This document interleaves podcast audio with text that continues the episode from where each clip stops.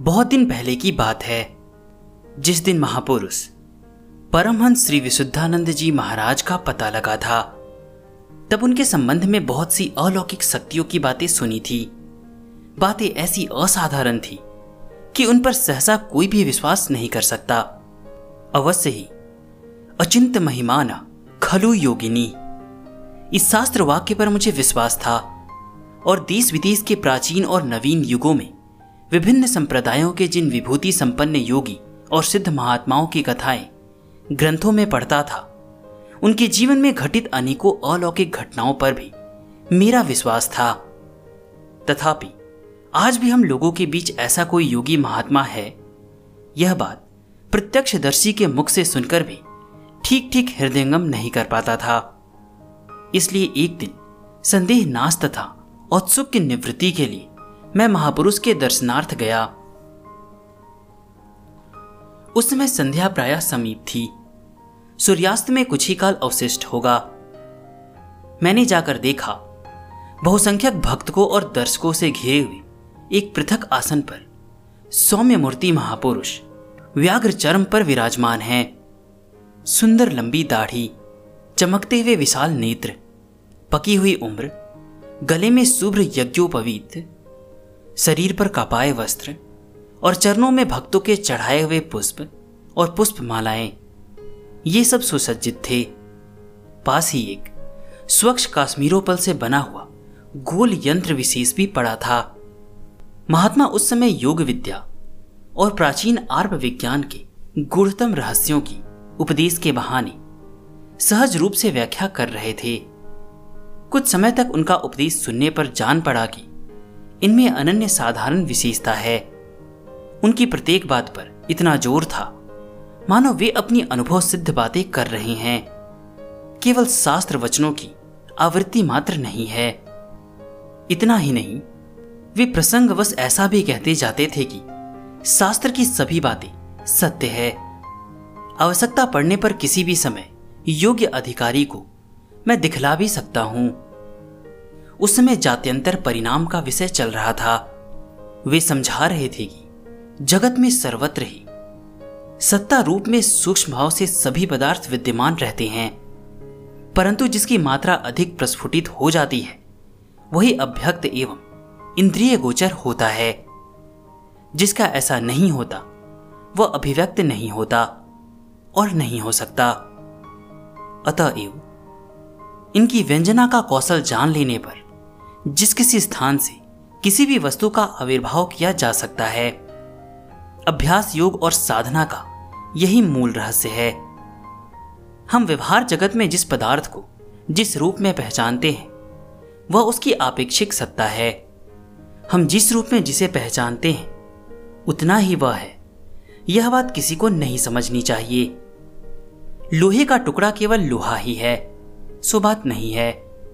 उसमें सारी प्रकृति अव्यक्त रूप में निहित है, परंतु लौह भाव की प्रधानता से अन्य अन्य समत्व भाव, उसमें विलीन होकर अदृश्य हो रहे हैं। किसी भी विलीन भाव को, जैसे सोना, प्रबुद्ध करके उसकी मात्रा बढ़ा दी जाए तो उसका पूर्व रूप स्वभावता ही अव्यक्त हो जाएगा। और सुवर्ण आदि के प्रबुद्ध भाव के प्रबल हो जाने से, वह वस्तु फिर उसी नाम और रूप में परिचित होगी। सर्वत्र ऐसा ही समझना चाहिए। वस्तुतः लोहा सोना नहीं हुआ। वह तो अव्यक्त हो गया और अव्यक्तता को हटाकर सुवर्ण भाव प्रकाशित हो गया। आपातः यही समझ में आएगा कि लोहा ही सोना हो गया है, परंतु वास्तव में ऐसा नहीं है। कहना नहीं होगा कि यही योग शास्त्र का जात्यंतर परिणाम है। पतंजलि जी कहते हैं कि प्रकृति के आपूरण से जात्यंतर परिणाम होता है। एक जातीय वस्तु अन्य जातीय वस्तु में परिणत होती है। यह कैसे होता है? सो भी योग शास्त्र में बतलाया गया है। कुछ देर तक जिज्ञासु रूप से मेरे पूछताछ करने पर उन्होंने मुझसे कहा, तुम्हें यह करके दिखाता हूँ। इतना कहकर उन्होंने आसन पर से एक गुलाब का फूल हाथ में लेकर मुझसे पूछा, बोलो, इसको किस रूप में बदल दिया जाए? वहाँ जवा फूल नहीं था। इसी से मैंने उसको जवा फूल बना देने के लिए उनसे कहा, उन्होंने मेरी बात स्वीकार करके बाएँ हाथ में गुलाब का फूल लेकर दाहिने हाथ से उस स्फटिक यंत्र के द्वारा उस पर विकीर्ण सूर्य रश्मि को संघृत करने लगे। क्रमशः मैंने देखा उनमें एक स्थूल परिवर्तन हो रहा है। पहले एक लाल आभा प्रस्फुटित हुई। धीरे धीरे तमाम गुलाब का फूल विलीन होकर अव्यक्त हो गया और उसकी जगह एक ताज़ा हाल ही का खिला हुआ झूमका जवा प्रकट हो गया। कौतूहलवश, इस जवा पुष्प को मैं अपने घर ले आया था। स्वामी जी ने कहा, इसी प्रकार समस्त जगत में प्रकृति का खेल हो रहा है। जो इस खेल के तत्व को कुछ समझते हैं, वही ज्ञानी है। अज्ञानी इस खेल से मोहित होकर आत्मविस्मृत हो जाता है। योग के बिना इस ज्ञान या विज्ञान की प्राप्ति नहीं हो सकती। इसी प्रकार विज्ञान के बिना वास्तविक योग पद पर आरोहण नहीं किया जा सकता। मैंने पूछा, तब तो योगी के लिए सभी कुछ संभव है? उन्होंने कहा निश्चय ही है।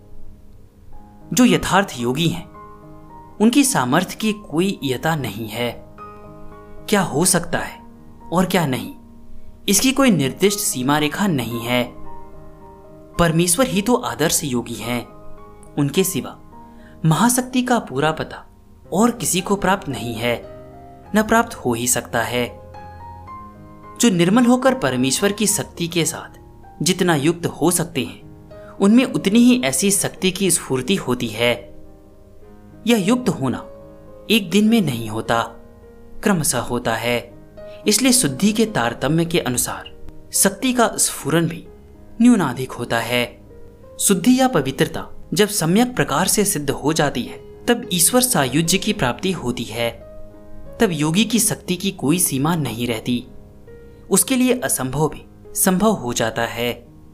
उसकी इच्छा के उत्पन्न होते ही अपघटन घटना पटी ऐसी माया पूर्ण कर दिया करती है। मैंने पूछा, इस फूल का परिवर्तन आपने योग बल से किया या और किसी उपाय से? स्वामी जी बोले, उपाय मात्र ही तो योग है। दो वस्तुओं को एकत्र करने को ही तो योग कहा जाता है। अवश्य ही यथार्थ योग इससे पृथक है। अभी मैंने यह पुष्प सूर्य विज्ञान द्वारा बनाया है। योग बल या शुद्ध इच्छा शक्ति से भी सृष्टि आदि सब कार्य हो सकते हैं। परंतु इच्छा शक्ति का प्रयोग न करके विज्ञान कौशल से भी सृष्टि आदि कार्य किए जा सकते हैं। मैंने पूछा, सूर्य विज्ञान क्या है? उन्होंने कहा, यह मैं आपको जो भी बता रहा हूँ, वह महामहोपाध्याय श्री गोपीनाथ कविराज जी का अनुभव है। उन्होंने कहा, सूर्य ही जगत का प्रसविता है।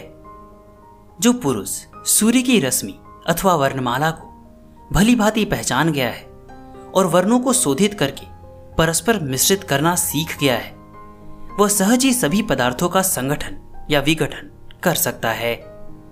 वह देखता है कि सभी पदार्थों का मूल बीज इस रश्मि माला के विभिन्न प्रकार के संयोग से ही उत्पन्न होता है। वर्ण भेद से और विभिन्न वर्णों के संयोग भेद से विभिन्न पद उत्पन्न होते हैं। वैसे ही रश्मि भेद और विभिन्न रश्मियों के मिश्रण भेद से जगत के नाना पदार्थ उत्पन्न होते हैं। अवयव ही यह स्थूल दृष्टि में बीज सृष्टि का एक रहस्य है। सूक्ष्म दृष्टि में अव्यक्त गर्भ में बीज ही रहता है। बीज ना होता तो इस प्रकार संस्थान विशेष का, जनक, रश्मि विशेष के संयोग वियोग से और इच्छा शक्ति या सत्य संकल्प के प्रभाव से भी सृष्टि होने की संभावना नहीं रहती।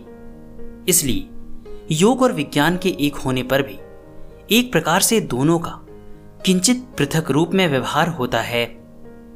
रश्मियों का शुद्ध रूप से पहचान कर उनकी योजना करना ही सूर्य विज्ञान का प्रतिपाद्य विषय है। जो ऐसा कर सकते हैं। वे सभी स्थूल और सूक्ष्म कार्य करने में समर्थ होते हैं। सुख, दुख, पाप, पुण्य, काम, क्रोध, लोभ, प्रीति, भक्ति आदि सभी चैतसिक वृत्तियाँ और संस्कार भी रश्मियों के संयोग से ही उत्पन्न होते हैं। स्थूल वस्तु के लिए तो कुछ कहना ही नहीं है। अतएव, जो इस योजना को और वियोजन की प्रणाली को जानते हैं वे सभी कुछ कर सकते हैं, निर्माण भी कर सकते हैं, और संहार भी। परिवर्तन की तो कोई बात ही नहीं। यही सूर्य विज्ञान है। मैंने पूछा, आपको यह कहाँ से मिला?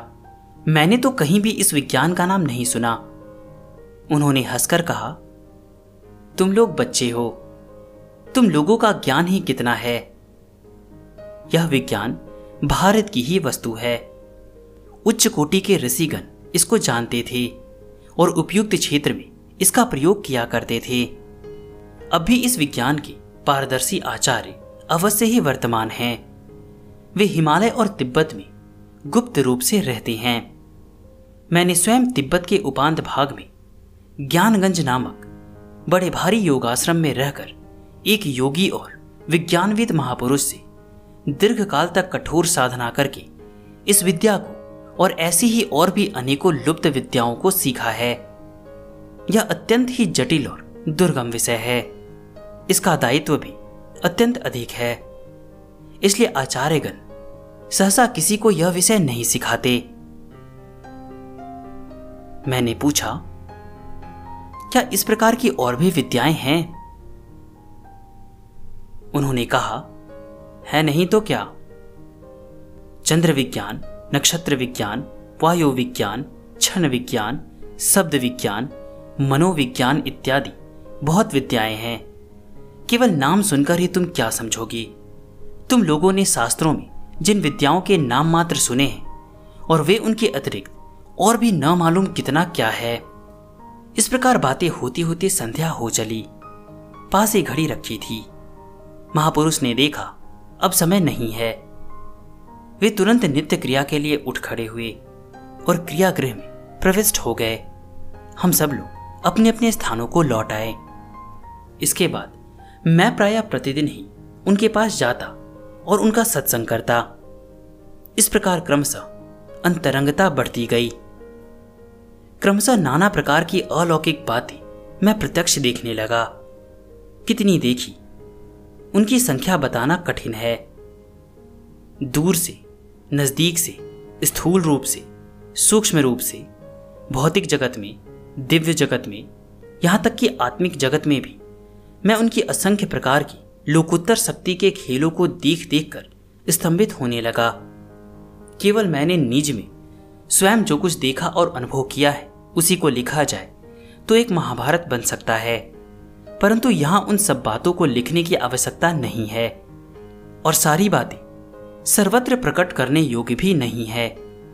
मैं यहाँ यथासंभव, निरपेक्ष रूप से अनेकानेक महाशयों के अनुरोध की सम्मानार्थ स्वामी जी महाराज के उपदिष्ट और प्रदर्शित विज्ञान के संबंध में दो चार बातें लिखूँगा।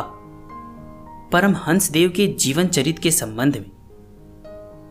इस लेख में विस्तार से लिखने की आवश्यकता नहीं है। तथापि, सूर्य विज्ञान के साथ ज्ञानगंज आश्रम का और परमहंस देव का संबंध होने के कारण पाठकों की कौतूहल निवृत्ति के लिए दो चार बातें कहकर सूर्य विज्ञान के संबंध में कुछ लिखा जाएगा।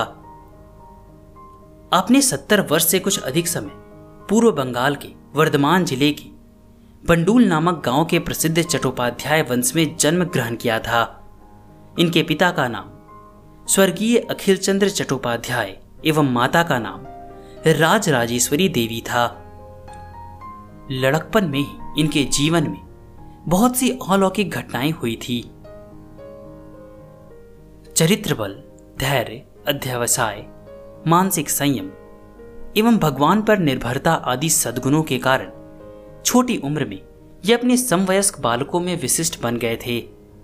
ये लड़कपन में खेलने के बहाने भगवान की और देवताओं की पूजा करते और मौका मिलते ही निर्जन और एकांत स्थान में जाकर ध्यानस्थ हो, कुछ समय बिताते। वह आपको बहुत अच्छा लगता था। बहुत बार इनकी बिना जानकारी में ही, लड़कपन में, वाक सिद्धि और अन्य अन्य अनेकों प्रकार के ऐश्वर्य इनके चरित्र में देखे जाते थे। एक बार खेल में ये मिट्टी के शिवजी बनाकर उनकी पूजा कर रहे थे।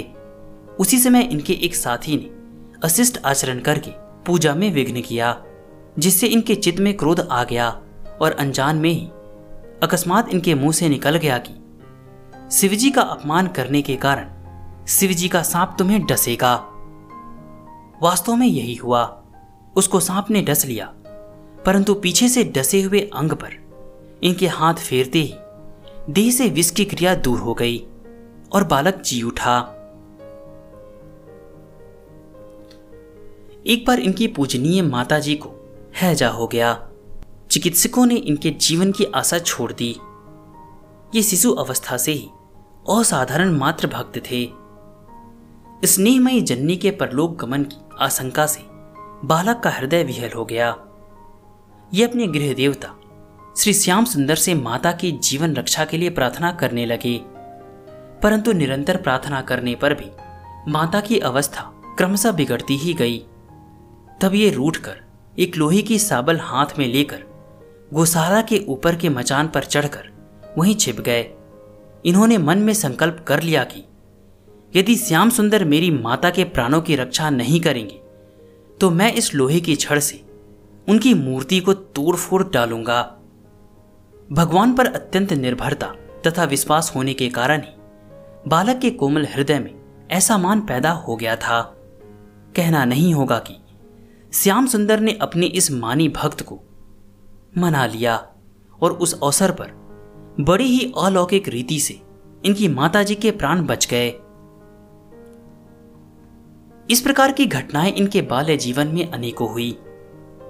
छोटी ही उम्र में इन्हें नाना प्रकार के देवताओं के दर्शन होने लगे। कई बार तो उनके साथ इनकी बातचीत भी होती रही।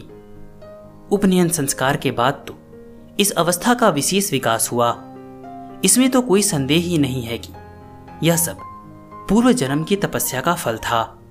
परंतु जिस घटना ने इनके जीवन को पलट दिया और इन्हें असाधारण योग शक्ति और ज्ञान विज्ञान की प्राप्ति के योग्य अधिकार प्राप्ति की सूचना हुई, वह घटना इनकी किशोरावस्था में घटी।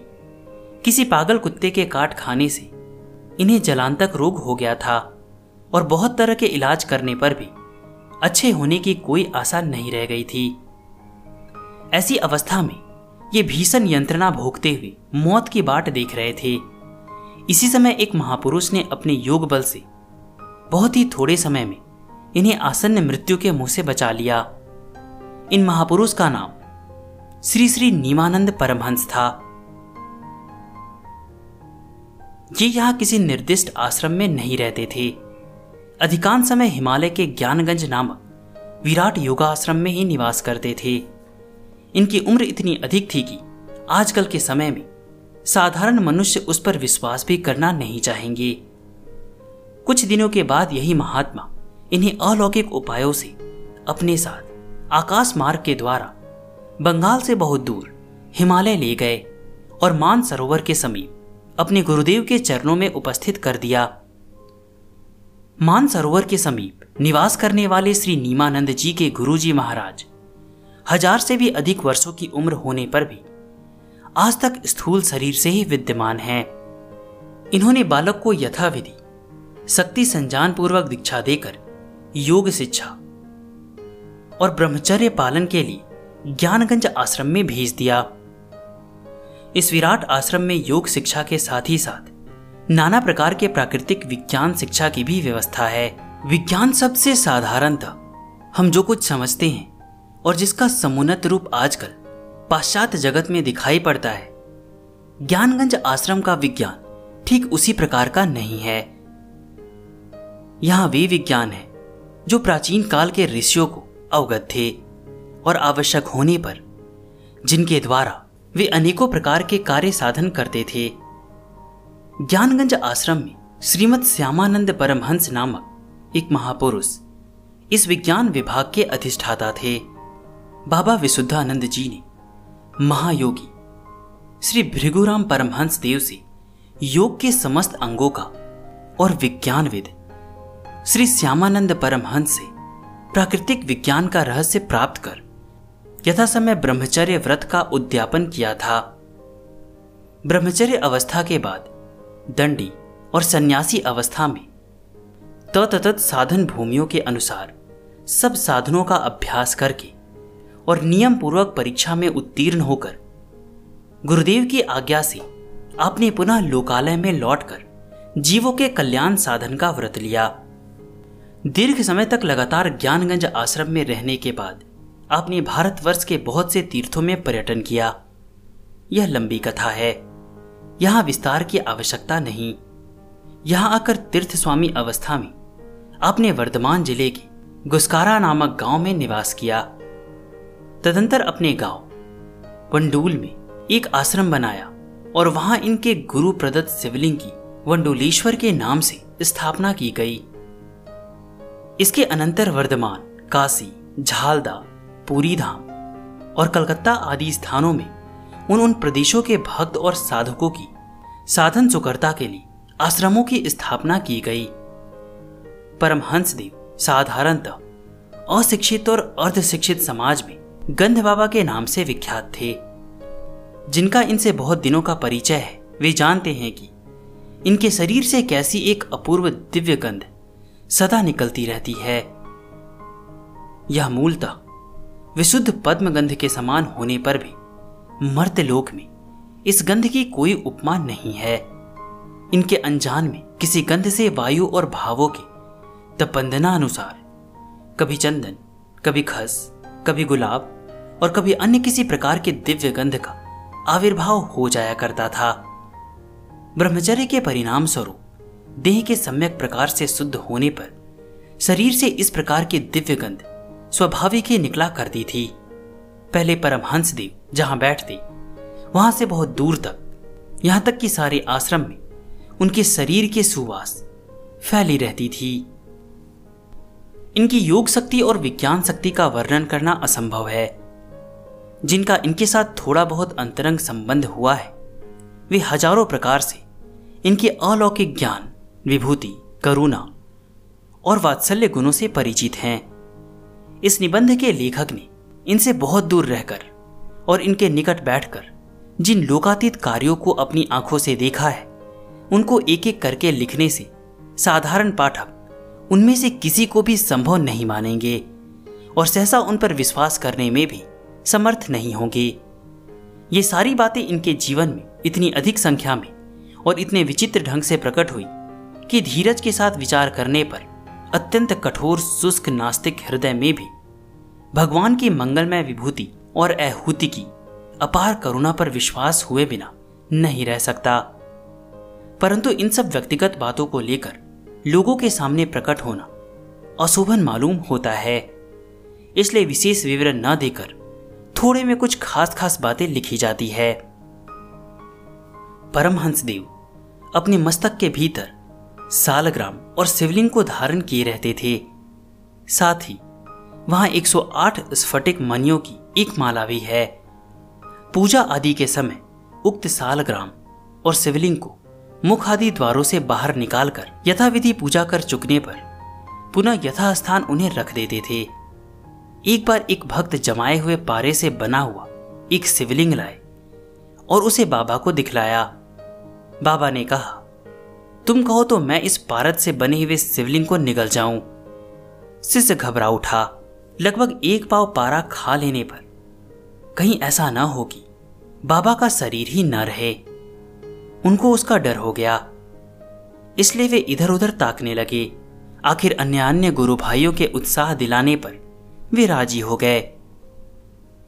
तब परमहंस जी ने सबके सामने उस शिवलिंग को मुख में लेकर मस्तक पर चढ़ा लिया और उसे वहीं स्थापन कर दिया। फिर एक बार उन्होंने इस पारे के शिवलिंग को भी मुख से निकालकर उसकी पूजा अर्चना करने के बाद पुनः मस्तक में चढ़ा लिया था। इनके शरीर में इतना अधिक तेज था और बिजली की इतनी अधिक क्रिया होती थी कि मच्छर, मधुमक्खी हाड़े, भवरे आदि जीव दंशन करते ही उसी क्षण मरकर राख हो जाते थे। अवश्य ही दंशन न करें, हिंसा भाव न दिखलावे तो उनकी कोई हानि नहीं होती। हिंसा करने पर उसकी प्रतिक्रिया उसी समय होती है। मामूली कीड़ों की तो बात ही क्या है? बाबा के शरीर को डसने की चेष्टा करने वाले सांप भी उसी क्षण मर जाते थे। ऐसी घटनाएँ बहुत बार देखी गई है। इस तीक्ष्ण तड़ित के प्रभाव से ही बाबा, यदि सिंह बाघों की ओर कहीं ताक लेते थे तो वे भी उसी क्षण सिर झुकाकर मृदु बन जाते थे। परमहंस देव के शरीर में बहुत से स्फटिक गोलक, यानी क्रिस्टल बॉल्स हैं। तीव्र योग क्रिया के प्रभाव से शरीर में जब बहुत अधिक गर्मी बढ़ती थी, तब इन स्निग्ध वस्तुओं के संसर्ग से वह बहुत कुछ शांत हो जाती थी। इन स्फटिकों के अतिरिक्त मोती, हीरा आदि वस्तुएँ भी इनके देह के अंदर स्थान विशेष में सुरक्षित थी। शीत के समय शरीर के संकोच होने के कारण कभी कभी दो एक स्फटिक अपने आप ही लोमकूप के द्वारा शरीर से बाहर निकल पड़ते थे। कई बार प्रसंगवश वे स्वयं ही किसी तंत्र की व्याख्या करते समय देह से स्फटिक निकालकर दिखलाया करते थे। रूम छिद्रों से स्फटिकों के बाहर निकलते समय न तो किसी प्रकार का कष्ट होता है और न खून ही निकलता है। शरीर से निकलते ही स्फटिकों में अति पवित्र दिव्यगंध आती थी। अब शरीर के अंदर भी एक जगह से दूसरी जगह स्फटिकादि को ले जाते थे। साधारण लोगों की तो बात ही क्या है? देह तत्व के पंडित भी अपने अपूर्व ज्ञान से इस बात को नहीं समझ सकते कि यह सब कैसे होता है। योगी की देह बाह्य दृष्टि से साधारण देह की तरह प्रतीत होने पर भी उसमें निश्चय ही एक अचिंत्य वैशिष्ट्य रहता है। एक बार परमहंस देव ने अपने विभिन्न अंग प्रत्यंगों को एक दूसरे से अलग करके दिखलाया था और आश्चर्य यह है कि उसी समय वे अदृश्य रूप से शून्य में बोलते हुए शिष्य को समझा भी रहे थे। फिर किसी अपूर्व शक्ति के प्रभाव से वे सब अलग अलग हुए। अंग प्रत्यंग पुनः अपने आप ही परस्पर जुड़ गए और शरीर पूर्व परिचित आकार में प्रकट हो गया। एक दिन कुछ जिज्ञासु भक्तों को आपने अपने हाथ का एक परत चमड़ा अलग करके फिर उसे हाथ से ज्यो का त्यों लगाकर समझाया था कि पाश्चात्य शारीरिक विज्ञानियों की लौकिक विद्या के द्वारा योगियों के स्वरूप का निरूपण संभव नहीं है।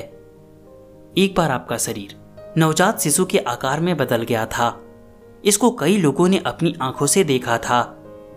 इस लेखक को एक दिन आप, पुराण वर्णित, श्री विष्णु भगवान के नाभि कमल से ब्रह्मा जी के उत्पन्न होने की बात समझाते हुए कहने लगे कि, पुराणों का यह वर्णन रूपक नहीं है, किंतु अक्षर अक्षर सत्य है। कुंडलिनी शक्ति का विकास होने पर जब योग के अंतराकाश में परमादित्य स्वरूप ज्योतिर्मय तेजपुंज का उदय होता है, तब सूर्योदय के समय के कमल की भांति उसका नाभि कमल अपने आप ही प्रस्फुटित हो जाता है। जो वास्तव में योगी है, उनको ऐसा अवश्य होता है।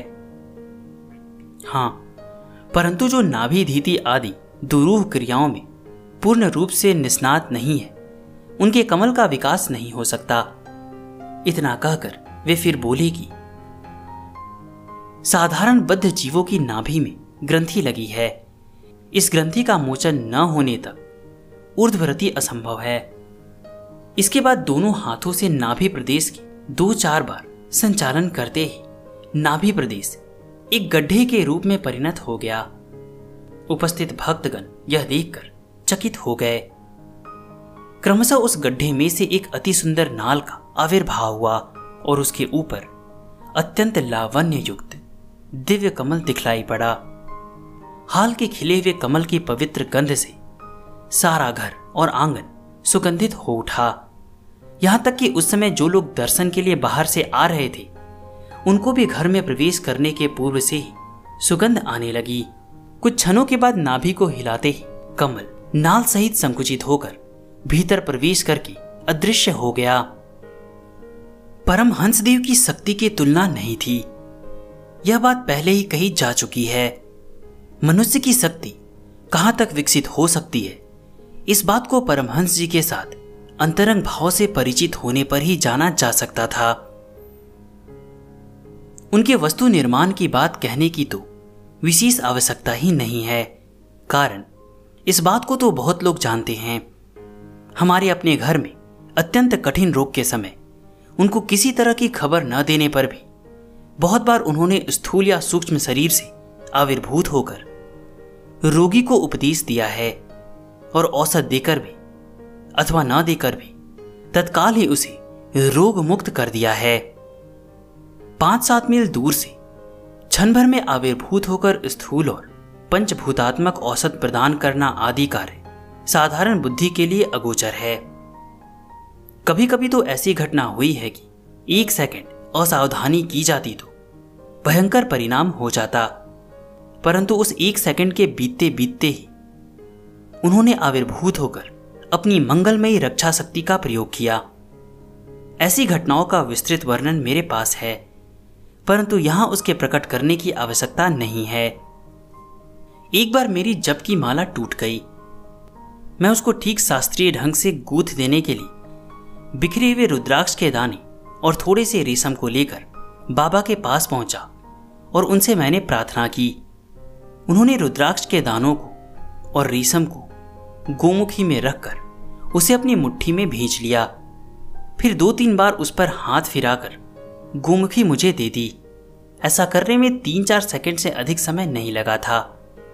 मैं गोमुखी से निकाल कर देखता हूँ तो माला बड़ी सुंदरता में गुथी हुई है। यहाँ तक कि सुमेरु तक विधि पूर्वक लगा है। गांठी भी शास्त्रीय प्रक्रिया के अनुसार ही लगी है। पूछने पर उन्होंने कहा कि यह वायु विज्ञान का कार्य है, जिसको तुम लोग अल्प समय कहते हो। वह वास्तव में अल्प नहीं है। सूक्ष्म स्तर में चले जाने पर उसी में दीर्घ काल का भी कार्य हो सकता है। परमहंस देव में ऐश्वर्य और माधुर्य, इन दोनों भावों का अत्यंत अपूर्व सम्मिश्रण था। योग अथवा योग अथवा विज्ञान किसी भी दिशा में उनकी शक्ति की सीमा नहीं बांधी जा सकती थी। इसके सिवा योग ज्योतिष, देव ज्योतिष, स्वरोदय आदि विद्याओं पर पूर्ण अधिकार होने के कारण वे योग और विज्ञान की शक्ति के बिना ही एक प्रकार से सर्वज्ञान शक्ति पर अधिकार किए हुए थे। परंतु इतनी शक्ति के होते हुए भी उनमें जिस अपूर्ण संयम और माधुर्य गुण का विकास देखा जाता था, वह अतुलनीय है। ज्ञान का विकास होने पर पराभक्ति और प्रेम की गंभीरता में द्रुतिमय रसत्व का आविर्भाव होता है। उससे करुणा, स्नेह वत्सल आदि दिव्य गुणों की स्फूर्ति होकर अपने आप ही कार्य होता रहता है। कर्तव्य निष्ठा, संयमशीलता, उद्यम, अध्यवसाय, गुरु भक्ति और निर्भरता आदि गुणों के समन्वय से उनका जीवन योग मार्ग में अप्रविष्ट साधारण मनुष्य के लिए भी आदर्श था। परमहंस जी का प्रधान उपदेश यह है कि प्रेम के बिना भगवत प्राप्ति नहीं हो सकती। शुद्ध भक्ति की परिणति से ही प्रेम का उदय होता है। जिस भक्ति की दृष्टि स्वार्थ साधन की ओर है, जिसकी जड़ में कामना का बीज है, वह कभी प्रेम के रूप में परिणत नहीं होती। वस्तुतः उसको भक्ति कहना ही उचित नहीं है। ऐसी भक्ति से तो यथासंभव दूर रहना ही साधक का कर्तव्य है। शुद्धा भक्ति के उदय के लिए ज्ञान का विकास आवश्यक है। केवल ग्रंथों के अध्ययन से जिस ज्ञान की प्राप्ति होती है, वह तो शुष्क ज्ञान है। उसे असली ज्ञान नहीं कहना चाहिए। यथार्थ ज्ञान का उद्भव चित्त शुद्धि हुए बिना नहीं होता और चित्त शुद्धि कर्म सापेक्ष है। अतएव यथाविधि सदगुरु के आदेश को सिर चढ़ाकर उनके दिखलाए हुए मार्ग से निष्ठा, संयम और श्रद्धा के साथ अपने चरित्र बल को पवित्र बनाए रखते हुए, जो अग्रसर हो सकता है, उसको अवश्य ही असली ज्ञान प्राप्त होता है। इस कर्म को ही योगीगण योग कहते हैं। इसके विपरीत, अन्य कर्मों को योग नहीं कहा जा सकता, और वे चित्त शुद्धि में सहायक भी नहीं होते। अतएव नीति और चरित्र शुद्धि की ओर लक्ष्य कर, सदगुरु के उपदिष्ट मार्ग से निरंतर योगाभ्यास रूप दीर्घ काल व्यापी कर्म कर सकने पर ही चित्त शुद्धि और आत्मज्ञान का विकास होता है। तब हृदय ग्रंथि खुल जाती है। समस्त संशय छूट जाते हैं और जन्म जन्मांतर की संचित कर्म राशि का क्षय हो जाता है। इस अवस्था में अविद्या की आंशिक निवृत्ति के कारण उसी के अनुसार आत्मशक्ति का स्फुरन आरंभ होता है। यही योग विभूति की सूचना है। इसके बाद परमात्मा के अहेतु एवं नित्य आकर्षण के प्रभाव से विशुद्ध जीव क्रमशः आगे बढ़ता हुआ उनके निकट पहुँचता रहता है और परम मंगल ऐश्वरिक विभूति का आस्वादन प्राप्त करता है। ज्ञान का परिपाक अथवा भक्ति का विकास इस एक ही भूमि के नामांतर है। इसके बाद आत्मसमर्पण के पूर्ण होते ही प्रेम का आविर्भाव होता है। इसी से भागवत प्राप्ति की सूचना मिलती है। पूर्ण साधन मार्ग के किसी भी अंश की उपेक्षा करने से काम नहीं चलता। अवस्था और अधिकार भेद से सभी की उपकारिता है। अतएव साधना मात्र का ही मूल मंत्र कर्म है। कर्म या पुरुषार्थ का आश्रय लेने पर दैवबल अपने आप ही आ जाता है। तब फिर भगवान के अनुग्रह के लिए प्रार्थना करने की आवश्यकता नहीं रहती। अवश्य ही पूर्व जन्म में किए हुए कर्म के फल से किसी किसी के प्रथम अवस्था में ही उन्नत भाव का विकास देखने में आता है। परंतु इससे सिद्धांत में कोई व्यतिक्रम नहीं होता। इतनी बात याद रखनी चाहिए कि भगवान की इच्छा ही मूल है। अतएव कर्म को मूल बतलाने पर भी, प्रकारांतर से कर्म के मूल में भी उन्हीं का अनुग्रह होता है। इसमें कोई संदेह नहीं है। परंतु अज्ञान अवस्था में अनुग्रह की अनुभूति नहीं होती। इसलिए आत्माभिमान प्रबल रहता है। अतएव कर्म के भाव को ही प्रबल मानकर चलना पड़ता है। ज्ञान का उदय होने पर यह बात समझ में आ जाती है कि समस्त विश्व ही उनकी लीला है, अर्थात उनकी इच्छा शक्ति का खेल है। जीव केवल इस अभिनय का एक निष्क्रिय दृष्टा मात्र है।